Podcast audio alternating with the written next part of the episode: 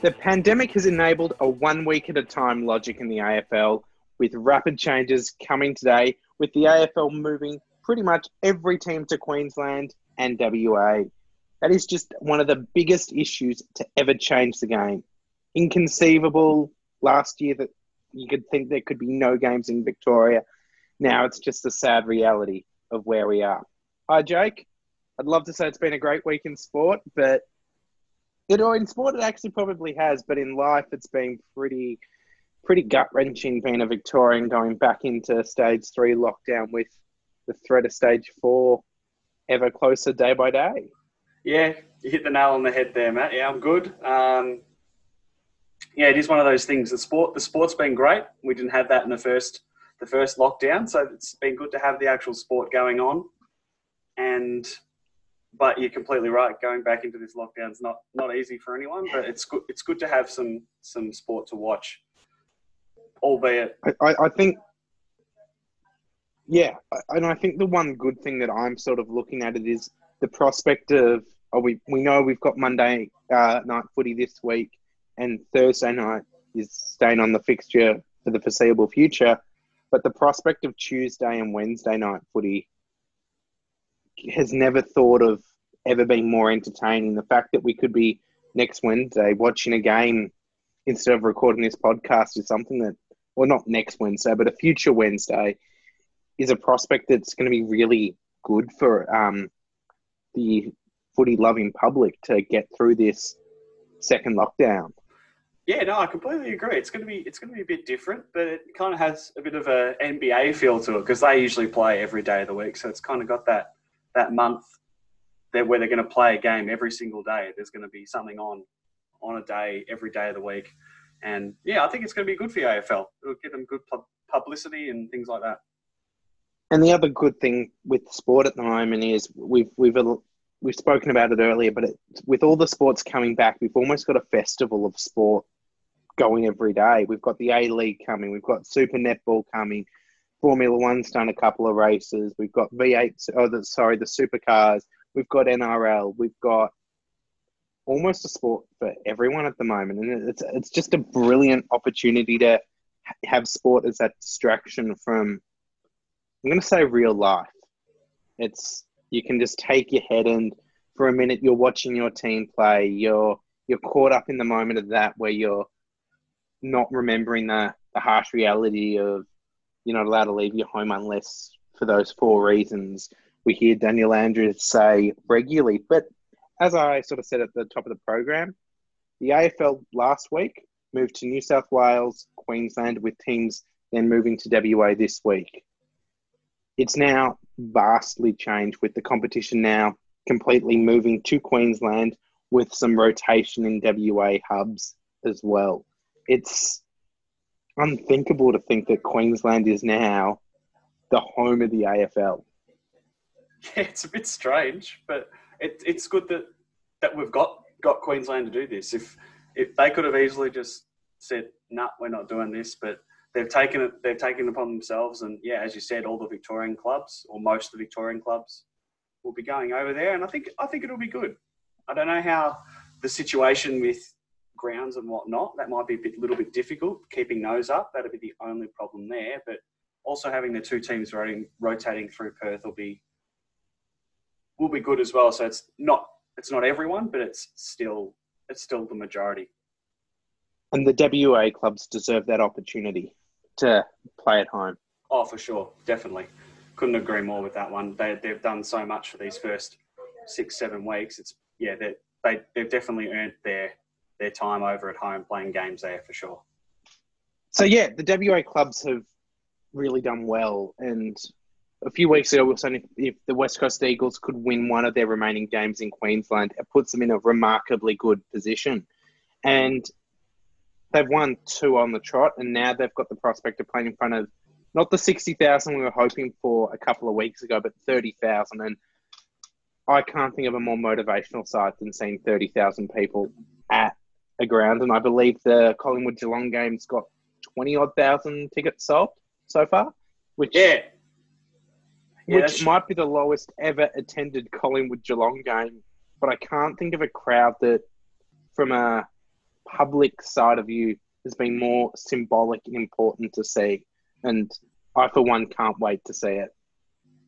It's just going to have. It's just going to be good to have a a bulk a bulk load of fans there to actually witness the games. There'll be a bit of volume to the noise rather than just a few thousand fans and then feeding in some some audio from whatever coverage is taking that game. To be honest, and to be honest, just to actually see fans is more the image that I can't wait to see. And I think the Channel Seven and Fox have done a superb job covering the games. I thought the I, I noticed it a bit more in the Melbourne Gold Coast game with, with the camera cutting the the crowd section off, but it, it, it was the first game that I was irritated by it because the ball was sort of going over and you weren't seeing the ball in flight.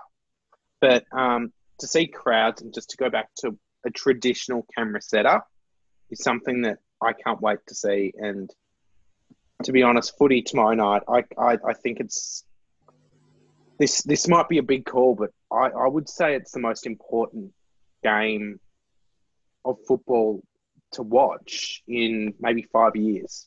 Just to see the the crowds there.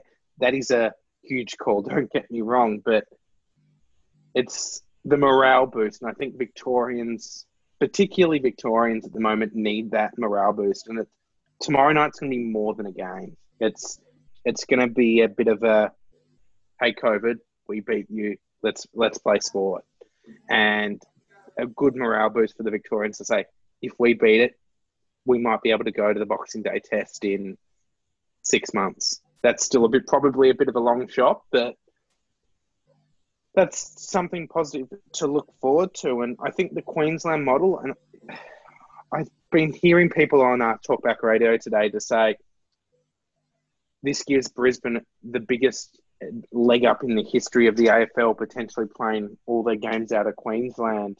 And I might be reading this wrong, Jake, but to be honest, I couldn't give a stuff. Like, yes, it gives them an advantage. I don't care. Home ground advantage, who cares? By the end of the year, people will have played probably eight years worth of games that they would normally play at the Gabba or Metricon in a season. So, yes, they will have the crowd advantage, but every team will be able to play those grounds just as well as each other. Yeah, it's only going to, I think it's only going to help help the game in a way. It's going to make away games not as not as one sided. I know they're probably not, but like if, if if you sort of understand that the home team, if you if you go to a Perth or you go to a go to a Gabba when the Brisbane Lions are right right amazing and they're playing really well, they're hard to beat. But if if you've got teams that this year we're playing both at both those grounds, it's not going to be as strange because they've played there, as you said, three or four times in a season. It's going to be it's going to be more even. The competition will be only more even as well. So I think it's a really good thing that it's almost good that we're doing this type of season. So then it gives the interstate teams a bit of a bit of a leg up sort of thing this year, or, or the majority of the interstate teams, I should say. And then usually it would be those Victorian teams having all the games of the G and all the interstate teams having come having to come down every second week. So I think it's a good thing for the, the AFL and it'll end up working really well, I think. And I know there's the opportunity of playing games in Darwin, Alice Springs, Cairns, Port Douglas, Hobart, Launceston, um, and still flying in and out of Queensland. Maybe Brisbane and Gold Coast can play a couple of games there, but to be honest, even then, I, I, I, I just don't care. I just want to see football, and and yes, Queensland did get an advantage, but they have to take that opportunity. They have to seize the moment, and that's a lot harder to do than actually say. So that is definitely one element we can look forward to in the coming weeks what do you think about the hubs? Do you think this is going to benefit any of the Victorian sides more so than the other? I don't think it's going to benefit any Victorian side more than another this this year at all. I mean, it'll it might help them in future years in playing on these grounds, as I said before. But in terms of advantaging it advantaging another team over another Victorian team. I wouldn't say there's there's too much. I don't think just because they're going to be playing each other in obscure locations and things like that. So I think all the Victorian teams really have a have have a, have a level playing field. And I think the one thing that I really do want to say here is full credit to the AFL for getting getting this on, um, and being agile and pivot to the next solution, and really get ahead of the curve. Because yes, they had a significant problem with ten Victorian teams. They really had to be on top of all of this, and what they've done is brilliant. But the other thing that, that what they've done is well is the, the situation in Sydney is worsening day by day, and to have grounds booked, to have hotels booked, it does mean they've got a bit of an advantage over the NRL. Should Sydney turn into the next Victoria, where it means that the AFL had first opportunity at all these options, where I, I don't mean to say they've caused problems for the NRL, but at least that they've been able to find a solution quickly to benefit their sport longer term. Yeah, no, I couldn't. Yeah, as I said, couldn't agree with you more with with, all, all your sentiments there. It yeah, it's gonna be it's gonna be good for the AFL, and and I'm looking forward to the looking forward to the uh, fixture each and every week, really. And the other thing that I thought of with the hubs is obviously the grand final discussion. The Queensland government has just done something huge for the AFL. Should the AFL reward Queensland? Should the MCG be unavailable to host the grand final? Well, they have said that there'll be no more home and away games in Victoria for the rest of the season. So I don't know if that does include finals in what in what Gill has said. But if it did, I know where I want the grand final to be. I know where I want it to be, but I think it'll be somewhere else. I think they're gonna they're gonna go with what you've said just then. They're gonna reward Queensland, and I think they're gonna play it at the Gabba. But I would love to see it at a Perth stadium. I believe it's like sixty thousand people. If if we can get that number there, that would be amazing. Like even half of that, I don't think any other crowd at any other ground in the AFL will be able to do that by the time the grand final comes around. And I think Perth would be a great stadium to do the grand final. It's new. It's huge. It looks big, and it's the echo and the sound from that stadium would be amazing on grand final day. I think. What about yourself, Matt? Yeah, I, I agree. It's a brand new stadium. It'll look brilliant. I know um, if you look at the NFL in America, they typically award the Super Bowl to some of the newer, bigger stadiums. And while Optus Stadium isn't bigger, it is new. But that being said, I'm actually for Queensland. I think the one thing that Optus Stadium does have over the Gabba is the time difference. And everyone's saying the AFL, let's trial a Twilight Grand Final, let's trial it. Doing it at the um, Optus Oval gives you that option because it could be a day game in WA and it's a Twilight prime time fixture in the Eastern markets. That is the biggest selling point that the Optus Stadium has, but Queensland have just given the AFL the biggest opportunity to play to play football in the history of the game. I, I, I want to see it in Queensland. It's if you look at it, all the Queensland NRL, NRL teams are doing rubbish. You've got the Broncos, who are the equivalent of the Adelaide Crows. You've got the Gold Coast Titans and um, uh, the Far North Queensland Cowboys both doing a pretty ordinary job at the moment. And you've got Gold Coast who are finally winning games and got huge excitement with with some young guys like Matty Rowell, Izak Rankine, and co dominating. You've got Brisbane who from everyone's all the experts are saying are a definite top four team. Give it to them. This this could have a huge ramifications moving forward for the positive for the AFL by playing the game. And I'm guessing that they they'll have to pay a substantial bit of money. Yeah. But I would prefer taking less from Queensland than get more from um, WA. Yeah, I can certainly under, understand anyone's opinion for having it at, at the Gabba as well. But with what they're doing for the AFL this year, they they would deserve it. I just I, I think I would just prefer it at a different ground, but I could definitely see it being played at the Gabba for sure. And, and as you said, it would be fantastic for football in Brisbane to move forward and, and all those things. So I think yeah, I think If- you're right. I think it might be at the Gabba, but yeah, If the capacity of the Optus Stadium was at in Queensland and you had that stadium there, it would be a no-brainer. oh for sure, yeah, no no doubt about that. Um, but I do just qu- want to do a quick side tangent to all the state governments in New South Wales. Not so much Queensland; they've done it a bit differently, but but, but particularly New South Wales, WA, saying, "Oh, this is a great opportunity to steal all these events from Victoria, the Grand Prix, um, both F1 and MotoGP, the Melbourne Cup, um, the Melbourne Comedy Festival, um, and all these big events."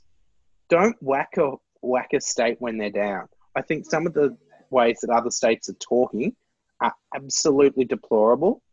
It's unacceptable, and in some ways, it's un-Australian by um, whacking someone when they're down. Help Victoria. Yes, I know states want these events, but this is not the time to take them. This is the time to give a hug to Victoria and or a socially distant hug and help them through it. Said it perfectly there, Matt. Couldn't couldn't agree with your sentiment there even more. It's it's it's what they are doing at the moment. They really they are kicking kicking us when it, when we're down, and yeah, they should be supporting And- us where they can.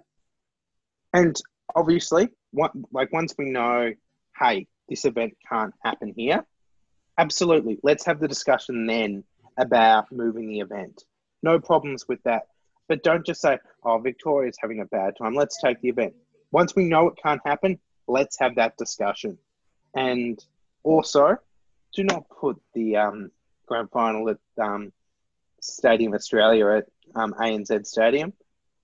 That would it would get yes, it would be the best capacity option, but it would just be the worst. It's the worst ground to watch footy at in Australia. I'd rather no fans go and it be at the MCG or Marvel Stadium than that. Yeah, no, definitely. I've heard a lot of people voice their opinions this week after after it was put forward that it might might end up being there. But I think the uh, the voice of everyone is, I reckon, has has turned turned that idea into a bit of bit of waste. So I think uh, the AFL is not going to move it to ANZ anytime soon. I wouldn't have thought after the thoughts and thoughts and words people have said this week about it. Yeah, um, def- yeah. I think we're both reading from the same same script here, which we're not, by the way. But it's an interesting time, and you had some points from the upcoming round eight fixture that you wanted to discuss.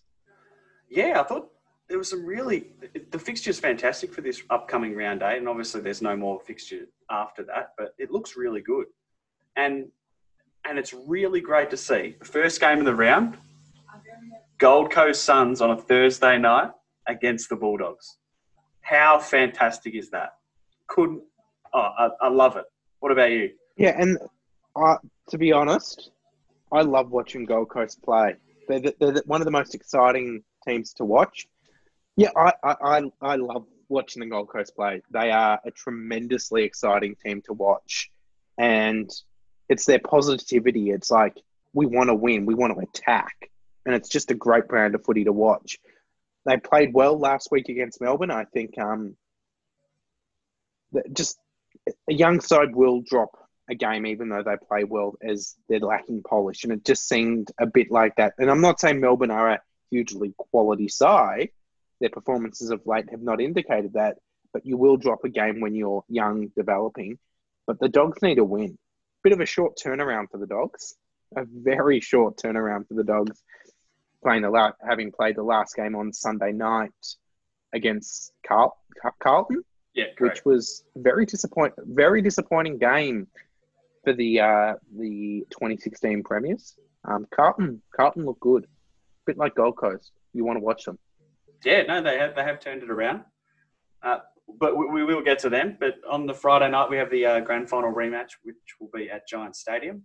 Uh, I should say there'll be a few more, few more home, actual home games this weekend, as there were actually none last week. Yeah, the Suns will be playing at Metricon, so home ground for them, and the Giants will be also playing at their home ground this week against the Tigers. So I think that's that that bodes well for a really good matchup. There, the Tigers are sort of sort of on the incline at the moment, and GWS you, you don't quite know where they are at the moment.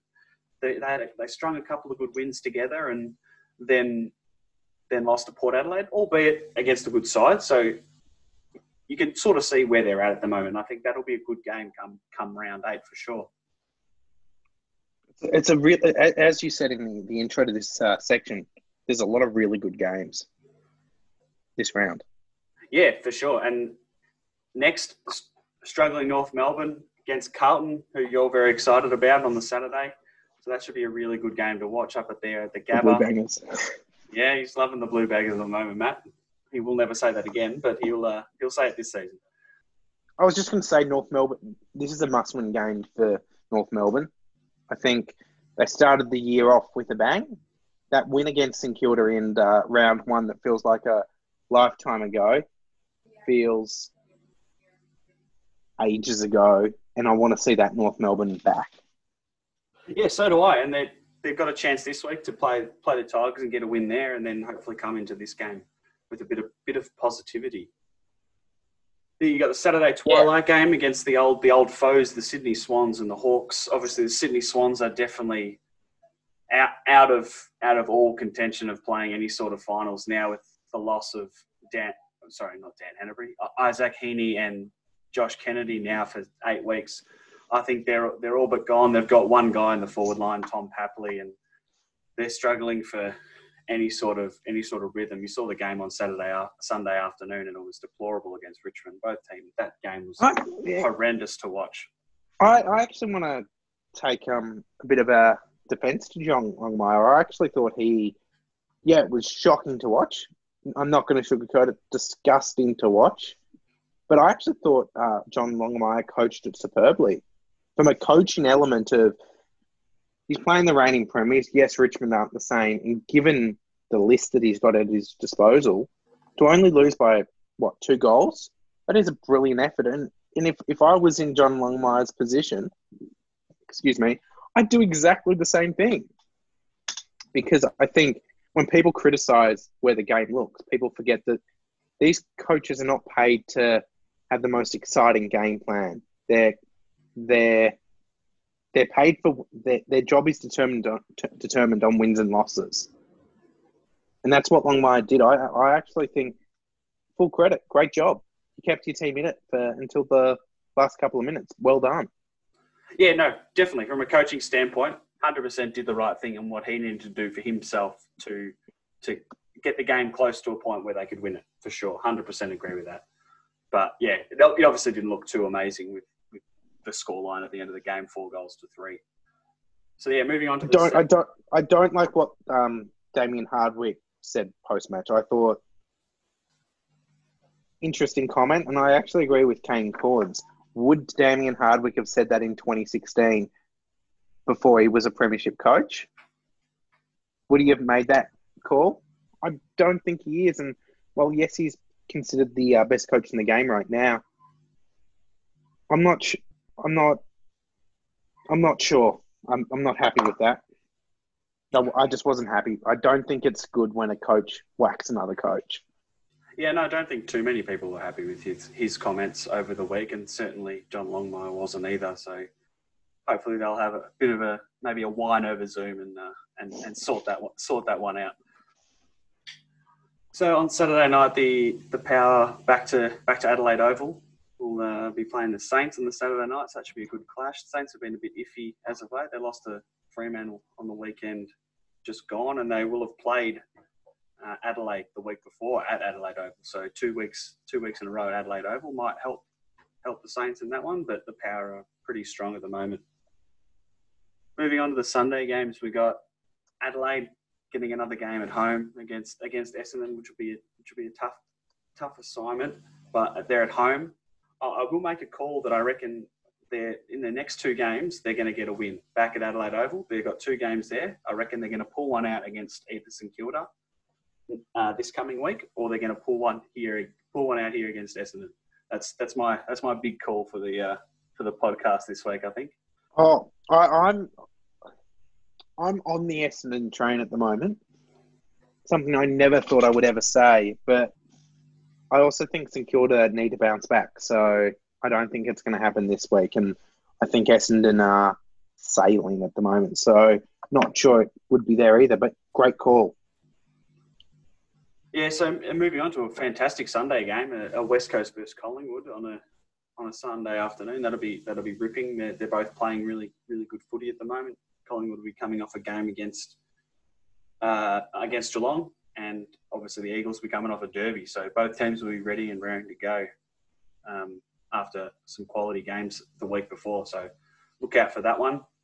And then the last Sunday game we have, we had the D's up at Metricon against the Brisbane Lions. Kind of, kind of a kind of a home game for Brisbane. It's but it says it's a home game for Melbourne here, so we'll roll with that one. But Melbourne looked good on the weekend, which I'm sure you'd be be happy about, hitting some more targets, kicking a few more goals. Um, yeah, I, would sort of describe it as um, a step in the right direction but we're still not there yet. Obviously, I, I think Tom McDonald will be rested or off injured with that shocking eye injury that was pretty horrible to watch. And I think we should bring in Mitch Brown. He's been really doing a good job in the uh, in the scratch matches. Sam Weideman was a revelation up forward, someone that actually went and made a target, which was great to see. But I've whacked Oscar McDonald a lot over the years. Um, whenever I'm at the game or watching and I see Oscar with the ball, I go, here comes a turnover.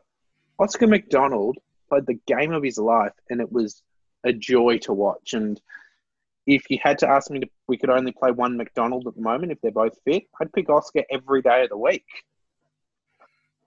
Yeah, so and then obviously you've got you've got the Brisbane Lions there as well and they, they will have come off a game against the Giants, so that'll be an interesting game to to come off and face the D. So it could be a very interesting game to close off the Sunday. And then finally, another Monday game. We got the Dockers against Geelong in the Western Australian hub to finish off the round, which should be a fantastic game. I think the Dockers have the Dockers. If you watched that game last weekend, their grit and determination to come back last week was was phenomenal and Geelong had a very good win against the Brisbane Lions and the weekend just gone, and then they'll play Collingwood the week before this. So it's going to be going to be some good games over the uh, over the coming weeks, I think, and some good quality teams playing against each other. Yeah, um, I think Fremantle are the best side that have only won two games in the entire competition. I think they are doing really well. They're, they're just a young side that played good opposition early and they're now finally playing some weaker opposition and actually playing really good football. And um, they're doing a lot of things that I'd like to see Melbourne do and kick better.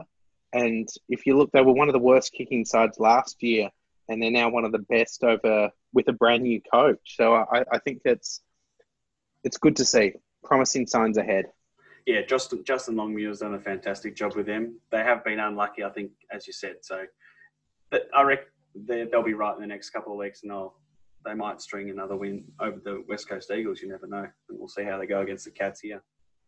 But that's that's the end of the uh, bit of a, the round eight fixture. Obviously, the fixtures don't come out. All the whole fixture doesn't come out all the time, so we, we can sort of only do it week by week. But it sort of gives us something to talk about and and look forward to these upcoming games. But next on the podcast, we're going to introduce a new little segment we're going to try and do every week, and it's called the Under Pressure Teams of the Week, where Matt and I are going to pick two teams, could be from any sport, NBL, NBA, AFL, could be BBL, cricket, F1, anything at all, and we'll pick a team that we think's been un- is, is under pressure and going to be under pressure for the next however so long. So, Matt, would you like to kick things off, or would you, would you like me to kick things off to start with? Um, let's go with you. All right, no worries. So, so my first, first, first one that I'm going to do is actually from the NBL. I'm going to take a look at the NBL, and I'm going to my under pressure team of the week for this week is going to be the Southeast Melbourne Phoenix. Now, the Southeast Melbourne Phoenix obviously had their first season last year. Started off fantastic. They were they beat beat Melbourne United in their first first game against them, and they it was looking good. End of the season came, and they finished second last. So, bit of bit of a reality check, but all in all, not a bad first year. They had some really good players, and this is this is where I think it turns to a bit of pressure for them now. Free agency has just started. They've lost guys like Dan Trist, who is a who is a bench bench guy, power forward coming off the bench, looked really good last year. He's now gone to Brisbane. Sorry, he's gone. He's now gone to New Zealand, playing for them next season. John Robertson, arguably one of the best imports, a very underrated three point shooter. He was he was dynamite from beyond that beyond the three point line, and he's now playing in Spain next year. Ben Madgen, a senior a senior head for the Southeast Melbourne Phoenix last year. He was really, really good. He started for them as well, as well as um, Robertson as well. So that's two starters. And um, NBL veteran actually, Tai Wesley has pulled the pin on his career. He played, he's played with a lot of teams. Last couple of teams he's played for the Breakers and, and United, where he won won a championship there. So in in that five, they've they've lost arguably four starters there, and that's that's definitely something that, that they're going to have have to look look at this year during free agency. They're going to have to look for some high end players. Otherwise, this team may may may go into their second season finishing in those bottom two spots, and they, they don't want to do that. Head coach, I know the head coach Simon Mitchell will be wanting to to rally his guys and and finish in that top four and play some finals in their second year. And I know with free agency starting today, there was a lot of moves and there was only moves going out of the the Melbourne Phoenix today. There wasn't anyone coming in. I know it's only just started, but Tommy Greer, the general manager, has a lot of work to do to to gather some imports and gather some good Australian talent to bring into the into the team, and he'll have to sell the team really well to to get them to come down. So I hope that for their sake, they're able to do that, and the Southeast Melbourne Phoenix aren't under as much pressure going into the season that starts on December third. So that's my that's my under pressure team for the week. I hope they're able to sign some people over the next week and um, not not not be as under pressure as they are at this point in time, and sign a few guys that that will help them get through the finals. But my team of the of my under pressure team of the week is Formula One based with Ferrari, and many people have said Formula One without Ferrari is not Formula One. And we, we had that race this weekend with the two Ferrari drivers breaking the first rule of motorsport never hit your teammate, where Charles Leclerc did actually hit the four time world champion Sebastian Vettel at the Styrian Grand Prix at the Red Bull Ring. And it was it was completely Charles Leclerc's fault. Um, there's no other way to put it.